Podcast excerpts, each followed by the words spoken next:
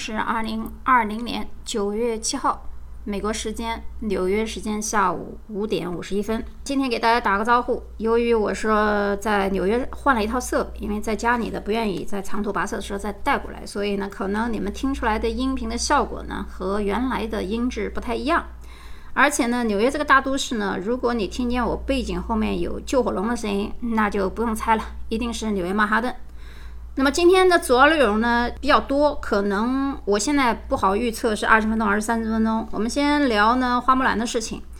比特币最近下降到一万点，但是有可能会下到九千点。呃，这只是一个题外话。经常有的时候有人可能会问说，哎，我的标题和内容可能不太一样啊。那是因为为了安全起见，我如果把一些比较敏感的话题放到标题上，可能过都不能过。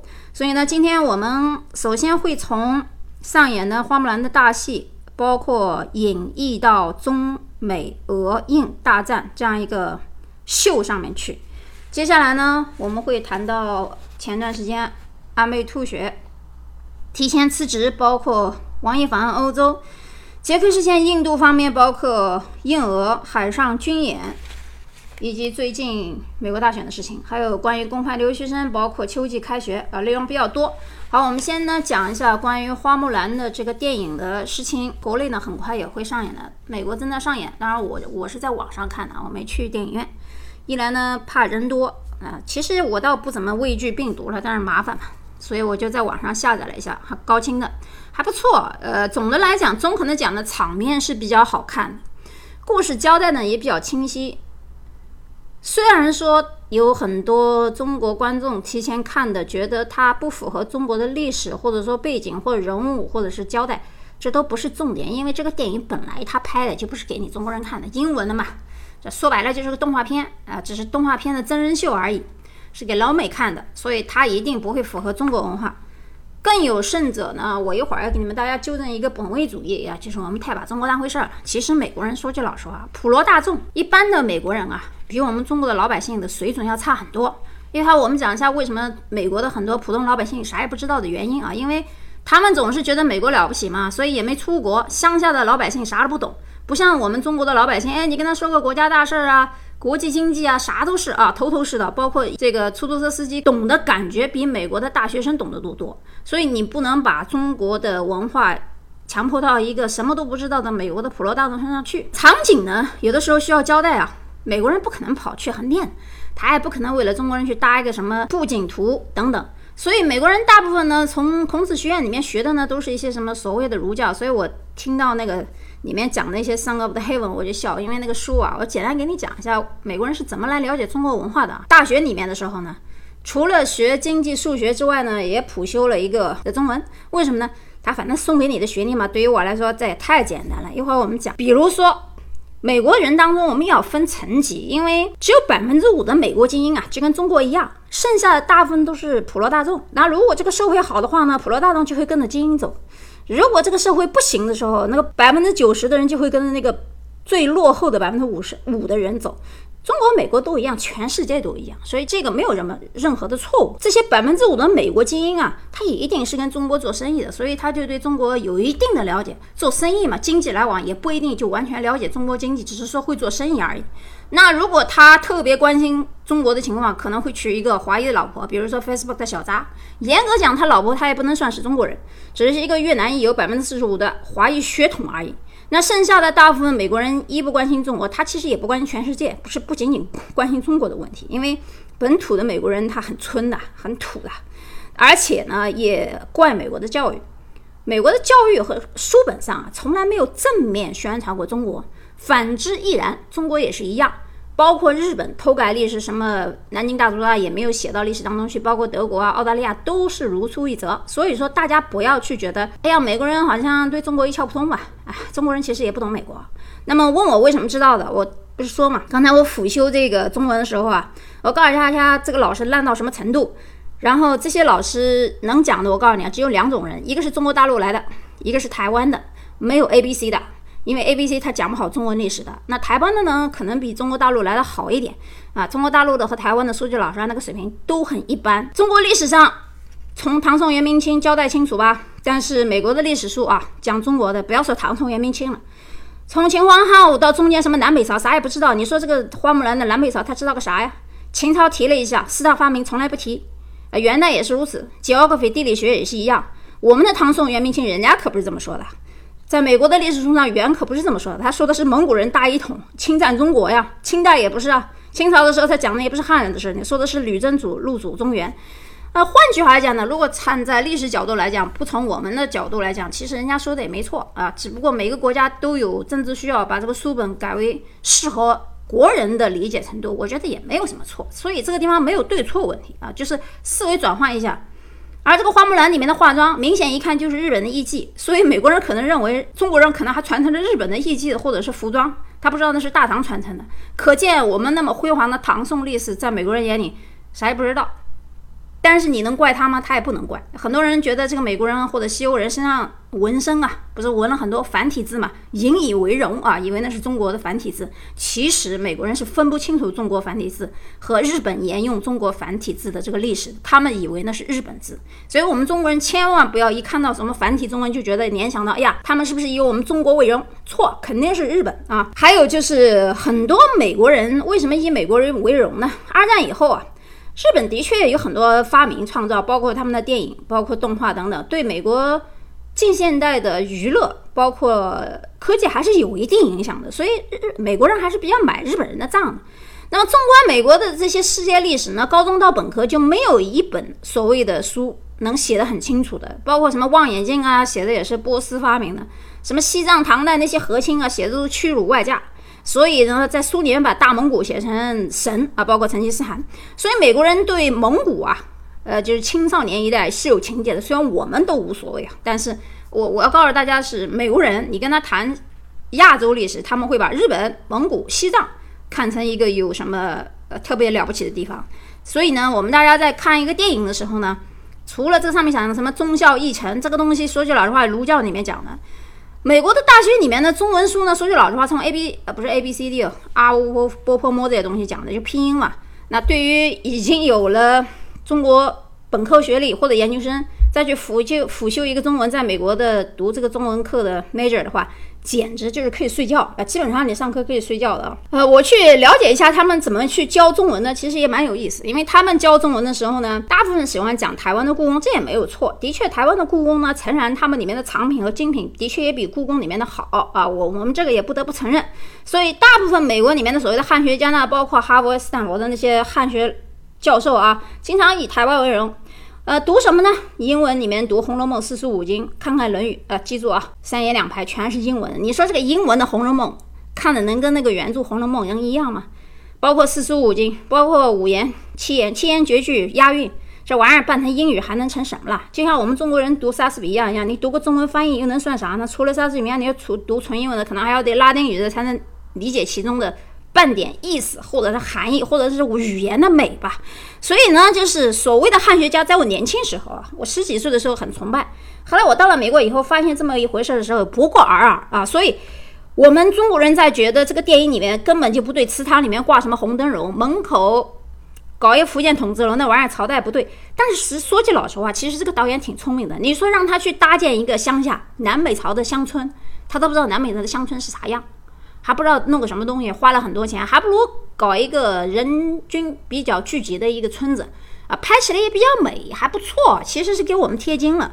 至于祠堂里面没有把摆摆灯笼，挂了一个红灯笼，那就算了啊。反正你们也不要认为是张艺谋的大红灯笼高高挂，对他们影响颇深。反正美国人呢觉得红灯笼嘛，其实代表中国的那个喜庆的，或者说比较重要的节日，所以这个倒不去追究它。那么从表达故事情节来讲呢，我觉得这个片子呢表达还比较清晰，虽然比较简单，里面也融合的欧洲的一些元素，比如说巩俐扮演的这个女女巫形象，其实还是不错，这是一个电影里面的亮点。如果没有巩俐演的这个女巫啊，但你没有唤醒这个女性的觉醒，这个电影纯粹就没啥意思了。也就那个伏笔还有点意思，虽然这个东西它属于西方传说里面的一个一个元素啊，反正你们看西方的一些。古老传说或者骑士精神，你看这个是什么柔兰什么玩意儿，他在拍成像蒙古啊或者骑士精神。呃，美国主角比较注重个人主义，不是集体主义啊。所以我们看这个电影里面，我们美国的这些动画片也好，都是个人历险记啊，中国都是集体主义，什么军队啊或者服从啊，但在这个片子里面呢，你大部分看到的是个人的一种突破，所以这是中美文化的区别，就思维的区别。另外呢，就是帮西方人拍这些神话故事或者是传说故事，都会到新西兰去。所以我们看二号这个男演员，就是除了刘亦菲之外，跟他对戏的这个兵里面的那个人啊，是一个新西兰的华演，说句老实话，比较丑，也没什么气场。跟刘亦菲是搭不上的，就是这个重量级的这个次重量级的人搭不上，反而是几个配角呢用了几个大牌，比如说甄子丹呐，呃，Jack 李啊，李连杰啊，还有这巩俐啊，就是这个片子呢还还蛮好玩的，就给孩子看看蛮好的，因为中国人也看得懂，不用去纠结什么背景啊，什么朝代不对呀。这样就不错了，反正总比那个张艺谋拍那个英雄好看就行了。不要去奢望美国人去懂中国文化呢。你想啊，如果一两个白人，咱们换个话讲，咱不说中国人到美国嫁白人，咱们说两个白人到了中国来，一个白人是男的，一个白人是女的。如果是在中国结婚了，他们还是在家吃披萨啊，吃他的汉堡，也不跟中国人融入一块。你说他懂什么中国文化呢？除非像大山那样娶了一个中国老婆，哎，还算不错。但是大山的确娶了一个中国老婆，可能也融融进来了。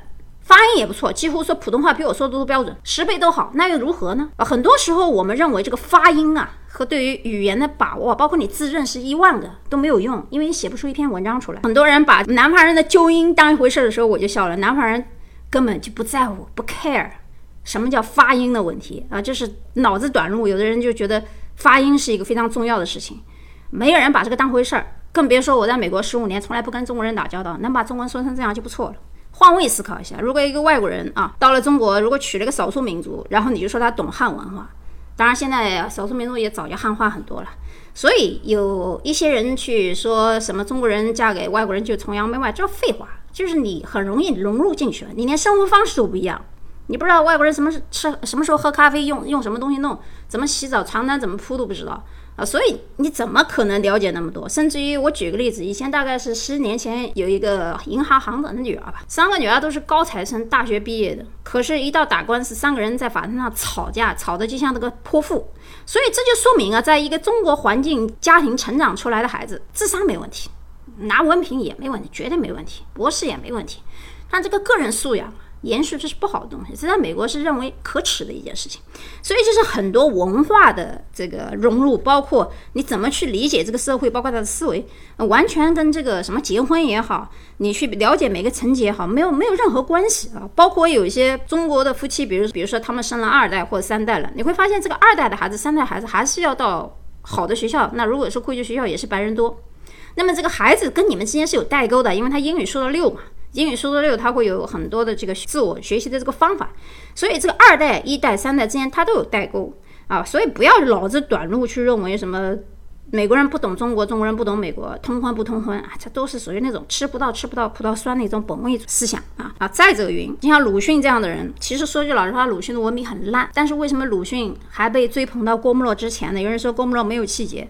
郭沫若的文笔其实不错啊，但是说句老实话呢，思想性可能比鲁迅差了一点。所以迟早的堆砌，不是一个会写文章的人。你会发现很多香港、台湾人的这个文化、中文的功底呀，比大陆的很多作家要好，而且思想性也高，修养修为也是。这个花木兰我谈的比较多啊，你当纯粹娱乐看就行了，不要看太多其他这些大是大非的所谓什么西方东西方的。一些区别的问题。好，现在我们讲一下，回到我们的政治经济所关系这些话题来。之前的节目我也讲过，十一月三号大选之前就没有新闻，我不更新，一来我忙，第二呢，的确我觉得讲这些东西在十一月三号之前都是一些未知数，顶多就是大家一起聊聊侃一侃。你们喜欢愿意听我说呢，我就跟大家多说几句。先从南海军演开始。前段时间咱南海军演说是东风二十六 B 和东风二十 D 打是打中了几个目标，当然内部有消息说本来应该是四枚啊，至于那两枚到哪去了，反正大家也都知道，百度一下就行了，我就不不说了。虽然说是针对打航母的啊，但是真打起来其实未可知，但是吓唬一下对方是没有问题的，显摆一下也不成问题啊，等于至少让对手知道我是是有啥底牌的。那前段时间，这个 DF 二六辛苦的忍了这么久呢，终于还是发射了。有人说从青海发射的，不是不是青岛啊，这是两千九百公里用于青海的弹反南海的舰，充分说明了什么叫战略。纵深啊，这是正面报道。就是我一般有个事情，我会把正面报道先给大家说一下啊。有人说大家对 DF 二六有概念了吧？就是 DF 四一的射程呢远不奇怪，但是东风二六的是反舰导弹，部署在青海三千公里以外，炸鱼确实离谱啊！旁边的蒙古军看都傻，这是正面报道啊。另外一发是 DF 二一 D 从宁波发射的，一千六百公里，这不就说明我们部署什么地方都可以吗？在宁波也可以覆盖日韩全境，试射靶舰比航母也只快不慢，而且真会打的航母也不会只。打一发，这是正面说警告某些大国，真理就在射程之内。印度说呢，你是谁呢？我还怕你不成啊？快来看看我呀！我这一演习有效的提高了美军介入东亚地区事务的一个成本。印度方面继续说推翻。美军现行的 A2AD 火力投射边缘机动歼灭解放解放军海上机动集群的一个想法啊，但这是印度方面的说法。那我们看看，也谈不上反面吧，就是另外一方面是怎么说？有人说这个情况真的是如此吗？首先，第一，没有任何一条可靠消息证明这个靶子是靶舰，更不要说移动靶舰和命中靶舰了。第二，已经列装部队这么久了，这是两种导弹，第一回往海里打，这可是反舰武器哦。第三。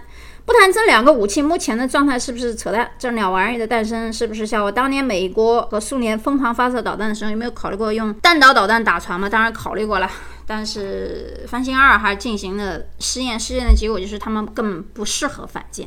那目前主流的两种反舰导弹速呢？苏俄的超音速大导弹的速度快而猛，但是弹体大力探测呢，容易拦截，一次发射的比较少，对海军。强国的舰队基本上没有什么威胁。我们先看一下他们两个造价啊，东风一枚弹头造价大概是一千一百万美元，一艘航母的造价是一一百三十五亿美元。因为这些话题的时候比较敏感，我我就点到为止。我们讲一些和平一点的东西啊。安倍吐血，反正跟我们中国没啥事儿。那安倍吐血下台就下台了，我也不想多说什么，因为他除了其身体原因，其实还有其他原因。因为日本呢，换谁都不会改变美日关系，也不会改变日中关系。所以，不管他是石破茂还是菅义伟在继任，这个都不会改变。原因就是安倍呢，在给他一个好的评价，就是庸人中的伟人。什么叫庸人中的伟人呢？就是他能够承认自己能力不足啊，他承认能力不足，所以他就用了一些比自己能力强的人，所以他是庸人中的伟人。放任他父辈、祖辈这一代的有能力的官僚。让他再用，因为日本官僚在安倍之前啊是被打压的，现在安倍又自己在用起来。其实安倍用人还是不错，实属不易。因为一个领导人他能承认自己不足，不简单啊。王毅访问欧洲的时候呢，因为去德国之前刚好发生了捷克老二去访问台湾的时候，为什么老二呢？因为啊，捷克去访问台湾的时候，其实并不是一把手去的，因为是他的参议院嘛。那参院去台湾的话，也不能代表政府，所以其实没有那么必要那么紧张。那王毅是在访问德国之前刚好遇到这个坎，所以当他在去德国的时候，遇到了一些记者刁难和比较刻薄的提问，嗯，所以有一点小的不愉快。但这个也可以理解，为什么欧盟他肯定会帮自己兄弟说话？那欧盟都不帮自己兄弟说话，那欧盟还存在不存在？那中国肯定要反驳啊，肯定要。要有个底线问题嘛，所以双方肯定会杠起来嘛。那杠起来只是一个表面现象。我们说德国媒体属于正常，欧盟帮也正常，中国怼一下也正常。丢不丢面子，跟丢不丢里子是两码事。因为里子是什么事？里子就是马克龙继续会跟中国做生意、谈外贸啊，那就是。王毅弄完以后，下面杨外长还要再去出国，所以这就是再继续推动原有的议题嘛，就“一带一路”的话题啊。这是欧盟和。中国访问欧洲这一块的一个小插曲。印度方面，其实前段时间克什米尔再进冲突，其实印度方面呃有点虚张声势啊，就是在那个制高点上挂了个雪山狮子旗。雪山狮子旗比较敏感，我你们自个百度就行了，我就不说它干嘛的了。占领了一个制高据点啊，有人说在古代攻防《孙子兵法》里面讲到制高点都是易守难攻。其实攻守兼备呢，讲的还有很多的要点。攻守兼备有很多条件，就我们讲一个事情的时候，它有很多条件，不要把它忽略掉。据说印度要增兵二十万，我就不知道这二十万人从哪来的。那二十万人吃啥？秋天要来了，那地方零下晚上可是二三十度，会死人的。那占个高地自己找死。印度方面不知道咋想。印俄前几天在九月四号到五号，在海上搞了一次军演。这个话呢，要说一下，他为什么有这个军演的前提。第一呢，印度呢。它也不是个大国，因为它跟美国、中国、俄罗斯比，它不是一个大国的分量。但是它国土面积又不小，而且自己又称为自己是大国，所以它要搞一个狐假虎威的军演，就是证明印度还有军队啊！大家要清楚，印度和俄罗斯关系一定比。印度和美国的关系要好，这一点一定要清楚，因为印度的所有的军备基本上都是买的俄罗斯的二手货，对抗美国其实还没那么强。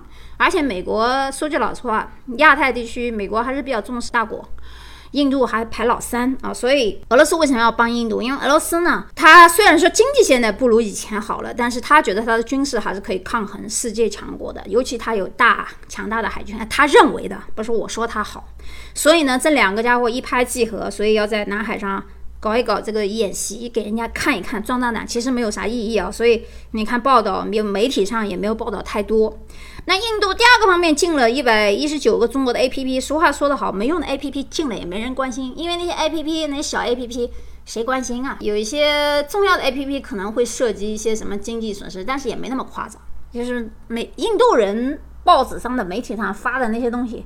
自己都不知道自己是说谎，因为印度人说谎说惯了，所以在美国的印度人、巴基斯坦人千万别嫁。就中国女孩，我也不知道为什么，有一些中国女孩特别喜欢这些印巴之之类的人。我跟你说，你要到美国，你要想嫁白人或者是美国人，哎，顶多混血了不得了，千万别嫁印巴或者是阿拉伯或者是黑人。这这这各种苦楚以后再说，反正就是你没有必要受人摆布嘛。这个男权主义的国家，女人干嘛要这样啊？所以印度呢？除了禁 A P P 之外，其实它不完全是为了阻止中国，它也阻止其他国家入侵，包括日本的东西过来、韩国东西过来、美国东西过来。印度是咋想的呢？印度他想什么东西都是 Made in India，不是 Made in China，也不是 Made in Japan。所以印度的这个想法实际上不靠谱，我觉得不靠谱。至少说十年之内不会不会完成。为什么说十年之内不会完成？因为印度没有大选，所以现在的领导人他还有十年时间执政。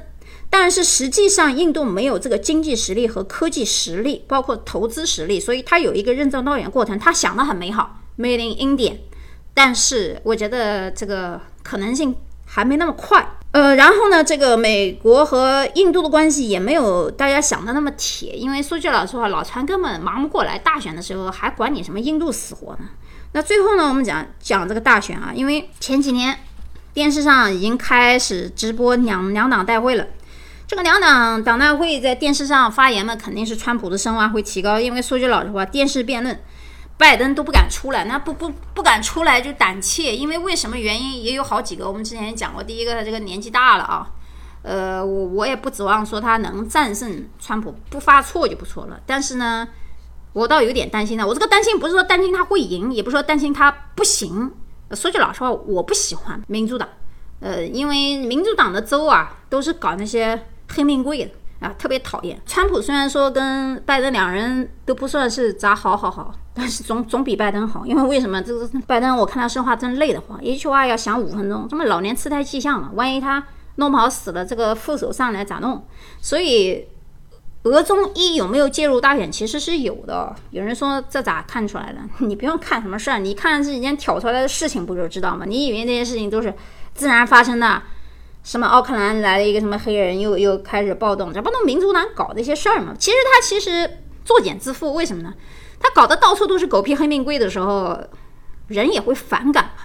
就是人反感以后，其实华人也挺反感。为什么加州狗屁民呃民主党之后搞了一个赔款法案，赔款什么也黑人贵命贵什么多少亿？呃，华人其实很反感，因为这都是税收问题。所以当如果有黑人跟你华人吵架的时候，他自以为自己什么进哥伦比亚耶鲁了，你跟他说，他娘的黑人一个 SAT 才一千一百分，华人要一千四百五十分还不一定能进你。秒把你直接秒成渣，这种不不不公平的对待进大学，什么黑命贵，他妈智商那么低，所以就是说，当如果有黑人觉得他水平高，拿了一个什么博士或者什么研究生名校，你直接告诉他，你入学的申请的时候就是 low 啊，包括中国现在很多什么北大清华啊、非洲博士啊，哎呦，我我之前不知道啊，就我年轻时候其实看的也挺多的，嗯，后来我才知道哦，原来就考几个中文，连一个中文的单词都不知道啥意思，还还北大清华博士后，哎呦我的天！所以呢，就是现在很多人也觉得说，外籍学生进北大清华其实是中国人了，就是中国人拿了一个其他国家的国籍，在国外待了一段时间，然后就回北大清华读本科、研究生、博士了，而且考的是中文，有点不公平。这个嘛，怎么说呢？反正既然对老外都这样，那中国人自己拿了一个外籍回来也也无可厚非。反正我觉得，既然都有空子钻，你去钻就好了。那么拜登这次大选的时候，假想敌人呢是俄罗斯，他没有把假想敌人扮成中国，原因就是因为他儿子在中国赚了不少钱，捞了很多金，所以不能拿石头砸自己的脚。而且他推行达赖这个东西也是中国不想看到的。川普一定不会提达赖，为什么呢？川普觉得嘛，达赖又不赚钱。川普这个人特别喜欢跟赚钱有关系的生意啊，如果只是意识形态的事情，川普不关心，因为跟赚钱没关系。北约军费他关心，因为北约那边需要他撒。撒钱，撒钱的话，他可不愿意。所以呢，川普这个人，我觉得他比较实在啊。他关心中国也是真的，因为有贸易战啊，都是钱。关于公派留学生不欢迎的问题，其实我想这里我不能讲的太直白，因为这个懂的人啊，说句老实话，都懂是什么原因。我只能说我打一个比方啊，假如说中国的科技比美国发达。美国派了很多公务员或者 FBI 到中国去学习，偷了中国的最高的机密带回去。你说中国会不会罢休？还还国家免费？反之，你就听懂了嘛？虽然很多人不服气，认为你没有参与叉叉事件，但是公费不就等于国家养你吗？你又 sign 了 contract，你说你毕业以后你能不回国为国家或者你那个单位去服务几年？你不服务不回去，不是要罚款吗？所以美国政府认为公派的都有那个嫌疑，所以你不用我讲，大家都明白那个意思。其实也差不多，因为大部分说句老实话，在美国学理工科回回国以后，不都是现在各个行业的尖端分子吗？那虽然说他也没做那个事情，但是说句老实话，美国政府也好，公司也好，你去上班，其实上都是要签署一个保密协议的，就是公司的秘密信息，包括科技是不允许外传的。这个很多人就搞不明白，所以我是觉得，你要是。去了美国，你想留下来，你就好好踏踏实实在美国干事儿；你要回国了，你就好好实在国内办事儿，就是不要做墙头草啊，因为比较危险啊，得不偿失。还有一些人觉得说，那我私费的行不行？就自费出国的。我自己申请的，不要公派的，其实影响不大。除了那几个被美国政府列出来的大学的理工科，包括现在的军校，中国人是进不去的话，其他大学其实正常申请。但有人说，现在今年年底之前，除了移民签 F E One，好像还往后延了啊。据我所知，应该是在十一月份，所以咱们到十一月三号以后再说。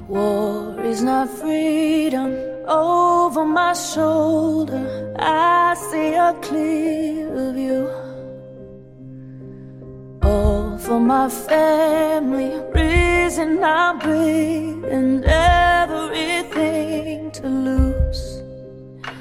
Should I ask myself in the water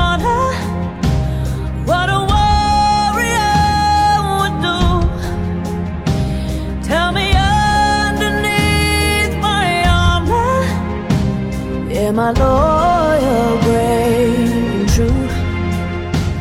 Yeah, my loyal.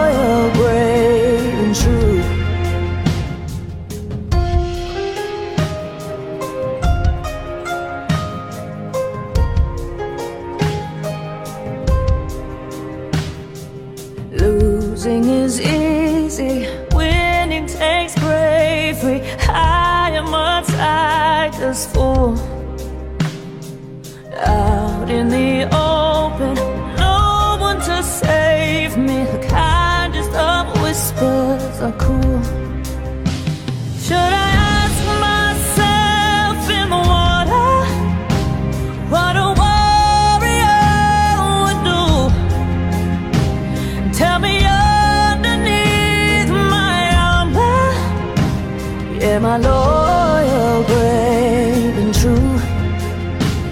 Am I loyal?